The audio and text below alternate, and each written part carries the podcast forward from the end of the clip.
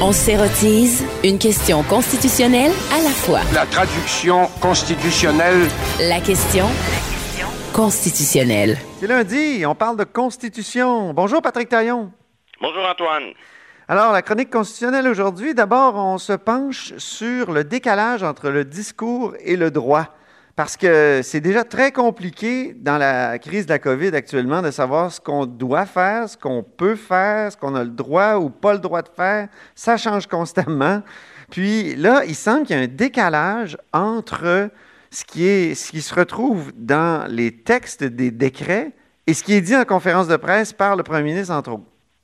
Oui, ça a été une constante depuis le début de la crise. Le dernier exemple, c'est euh, cette question de permettre des rassemblements extérieurs sur des terrains privés euh, jusqu'à 10 personnes. On dit la même chose. Et là, tout à coup, en conférence de presse, on dit ça, c'est trois euh, domiciles, trois familles, trois résidences qui peuvent se réunir. Euh, et ça, ça ne figure pas évidemment dans, le décret. Mais ce n'est pas le seul exemple, c'est le plus récent, il y en a eu plusieurs. Mais au départ, c'était d'une ambiguïté euh, assez manifeste. On entendait souvent la formule le premier ministre demande le premier ministre demande au, euh, au, commerce de fermer ou demande aux écoles de fermer. Comme si, en tout cas, c'était pas encore une norme qui était imposée, mais c'était simplement une, demande, une suggestion qu'est-ce que ça montre tout ça? Ben, D'abord, en temps normal, il y, a toujours un certain décalage entre euh, euh, ce qui est recommandé, ce qui est obligatoire, ce qui est obligatoire avec des sanctions, euh, puis ce qui est obligatoire avec des sanctions effectivement appliquées, avec, un policier qui surveille et qui, émet des contraventions. Puis dans l'action de l'État, il y a toujours un peu une marge de manœuvre. Hein. Euh, la loi, dans notre cas, on n'a pas de loi pour encadrer la pandémie, mais on va parler du décret. Euh, le décret établit des, règles générales, puis ensuite, ben, c'est aux, agents de l'État, ça peut être un policier, ça peut être dans un hôpital, peu importe, d'appliquer ces lois-là. Mm-hmm. Et à la limite, nous, comme citoyens aussi, il faut s'auto-appliquer certaines normes. Et souvent, il y a une marge de manœuvre, c'est normal, une marge d'interprétation. Nous autres, on va appeler ça souvent une discrétion. Mm-hmm. Cette discrétion-là, euh, tant qu'on est à l'intérieur des balises qui sont posées par la règle générale, on va appeler ça de la discrétion. Si on dépasse, on va être dans l'arbitraire. Bon. Donc, grosso modo, cette discrétion-là, quand il y a des actes très, très répétitifs qui sont posés, souvent un ministre, un premier ministre, un gouvernement ou des fois un recteur d'une université, peu importe, va faire ce qu'on appelle du, droit mou, c'est-à-dire un droit qui n'est pas formel, c'est simplement une indication quant à la manière euh, que l'administration entend euh, appliquer sa discrétion. Je pas, en matière fiscale, je fais mon rapport d'impôt, mais là, je regarde ça, euh, telle déduction, ta, ta, je vais voir, je découvre qu'il y a une circulaire qui indique comment l'Agence du revenu interprète telle ou telle règle. Mais cette circulaire, cette directive, ce manuel, euh, ces orientations ministérielles, peu importe, il y a toute une terminologie, mais c'est un peu toujours la même chose, c'est du droit mou. C'est un peu hmm. l'équivalent d'une orientation euh, qui n'est pas prévu par la loi ou par le décret, et qui fait juste dire le décret ou la loi nous laisse une marge de manœuvre. Cette marge de manœuvre-là, voici comment on, on, va s'auto, euh, euh, on va l'appliquer, comment on va mhm. essayer d'avoir une action prévisible. Du droit mou. À tout le monde. du droit mou. C'est intéressant, ça. Droit formel contre droit mou. C'est très différent. Exactement. Ouais. Exactement. Et, dans la, pandémie, ça a été un instrument souvent utile parce que ça a permis, euh, à travers euh, ces orientations communiquées en, en conférence de presse, de recommander des choses aux gens mais sans nécessairement leur imposer des sanctions. Puis on se rappelle qu'au début, ça a pris du temps avant qu'il y ait des, qu'il y ait des amendes, des contraventions qui soient émises pour non-respect. Ça a permis aux gens un peu de s'acclimater. C'est ça. Donc, euh, ce décalage-là, c'est un outil pour avoir une action publique un peu euh, nuancée. Euh, pas nécessairement y aller D'ailleurs, le confinement à la française nous a montré qu'eux étaient plus axés sur la norme. Ça te prend une autorisation pour aller euh, faire l'épicerie. Il faut que tu aies un petit papier. Il faut que tu aies le eh oui, en France, il faut le dire, là, ça a été euh, tout de suite... Euh, comment dire, dans le pénal. Je veux dire, il y, avait, il y avait des sanctions si on ne pouvait pas justifier sur la rue la raison, euh, c'est-à-dire on ne pouvait pas justifier, par exemple, une promenade ou... Euh, euh, c'est ça, on ne pouvait pas dire que c'était essentiel ce qu'on faisait dans la rue. Donc, cette subtilité entre la recommandation, l'obligation, l'obligation avec sanction, ça peut être un instrument utile. L'autre chose, c'est qu'évidemment, il ne faut pas le faire pour tromper les gens, et c'est ça que certains expriment d'une certaine façon en disant euh, ces trois résidences, euh, euh, on, envoie un signal qui est un peu erroné, mais je ne pense pas que l'intention c'est de tromper les, gens. Non. je pense que dans certains cas, le décalage va venir du fait que ça serait compliqué d'inscrire dans le décret que c'est trois résidences, où on ne veut pas que les, les, policiers commencent à vérifier les adresses de tout le monde, donc on laisse un flou la volonté aussi d'avoir une intervention plus, plus subtile, plus euh, graduée. Euh, mais euh, à travers tout ça, les orientations ministérielles, les déclarations faites par le, gouvernement et tout ça, ça a une utilité parce que la discrétion dont je parlais au début, le fait que mhm. la norme générale, là, elle laisse un certain flou, une certaine, une certaine marge de manœuvre. Ben, de deux choses l'une. Soit c'est par des orientations ministérielles, des, choses qui sont communiquées soit dans des directives, des circulaires ou une conférence de presse, peu importe, mhm. qu'on va canaliser euh, cette marge de manœuvre, ou soit sinon, c'est les policiers qui vont le faire au cas par cas.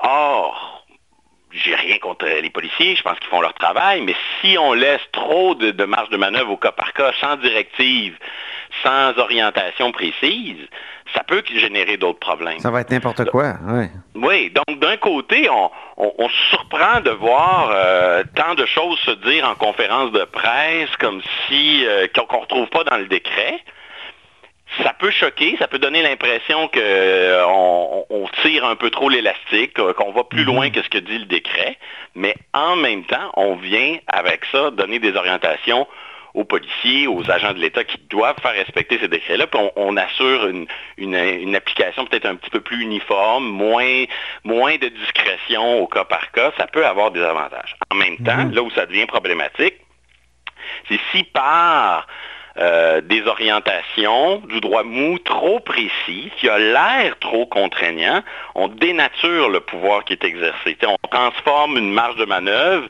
en quelque chose qui devient automatique. Là, on dénature l'intention voulue par le législateur ou par le mhm. décret.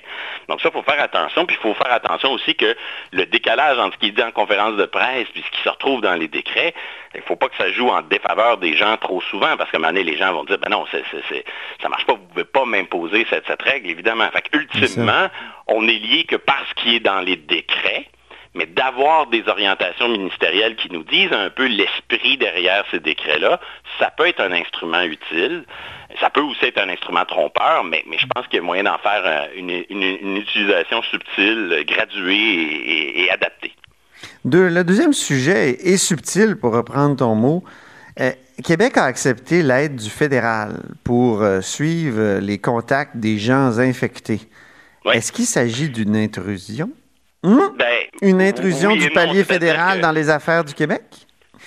Alors, les, faits sont les suivants. Là, euh, grosso modo, euh, pour réussir euh, la phase 2 de cette crise, il va falloir beaucoup de dépistage puis beaucoup de suivi. Donc, quand on détecte un, cas de COVID, il faut être capable de, faire une enquête sur qui cette personne, avec qui cette personne-là a eu des contacts.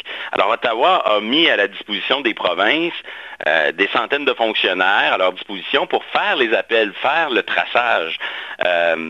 et évidemment, c'est une, euh, c'est une aide d'Ottawa dans un domaine qui est normalement assuré par les, compétences. Donc, vu sous cette, euh, par les compétences provinciales. Donc, vu sous cet angle-là, c'est une intrusion fédérale, mais en même temps, elle est faite sur une base volontaire. C'est-à-dire que le fédéral ne s'impose pas, il offre son aide, c'est aux provinces d'accepter ou de refuser. Est-ce que ça se compare à un moment où, euh, par exemple, le fédéral offre l'aide de l'armée?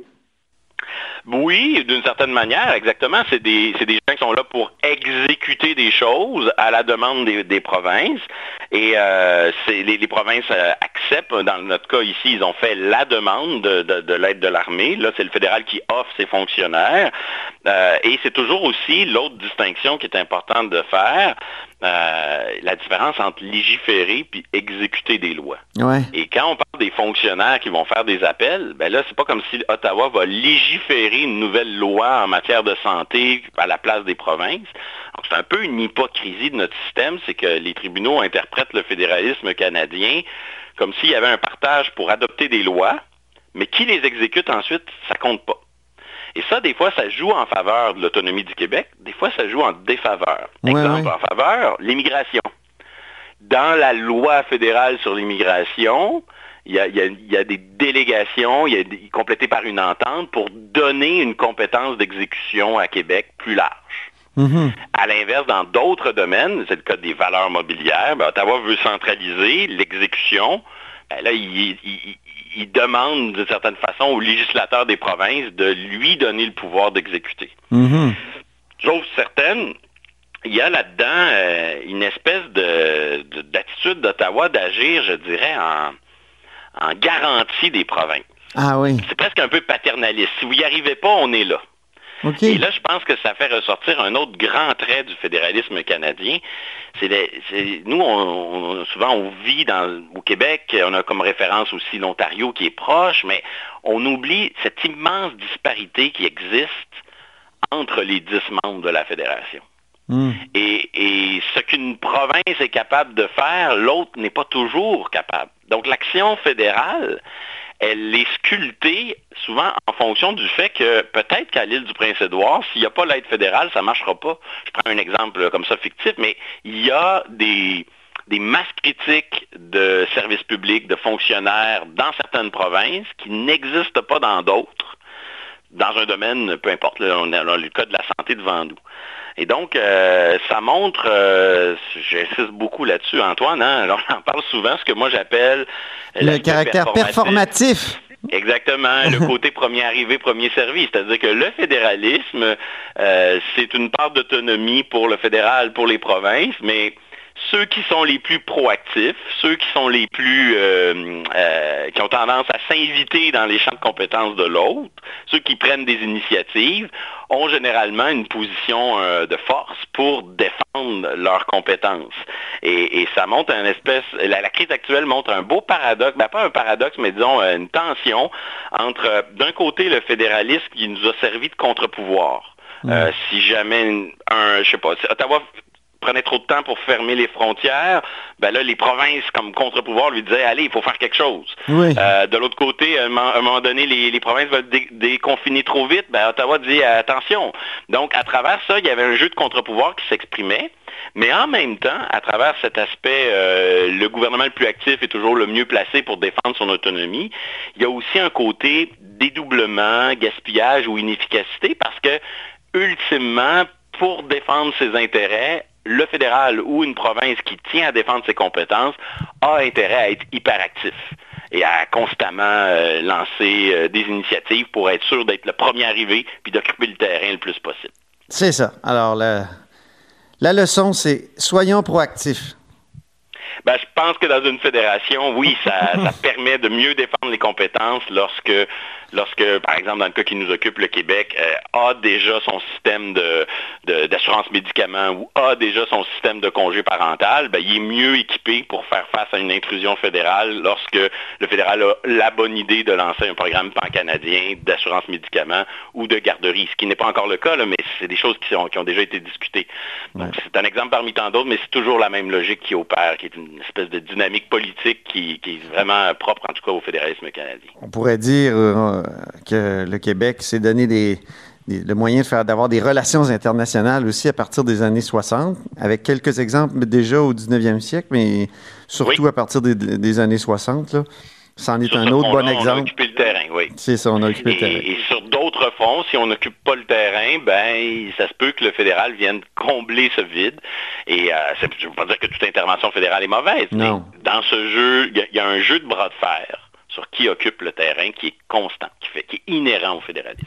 Merci infiniment, Patrick Taillon, notre chroniqueur constitutionnel et professeur de droit à l'Université Laval. Vous êtes à l'écoute de là-haut sur la colline.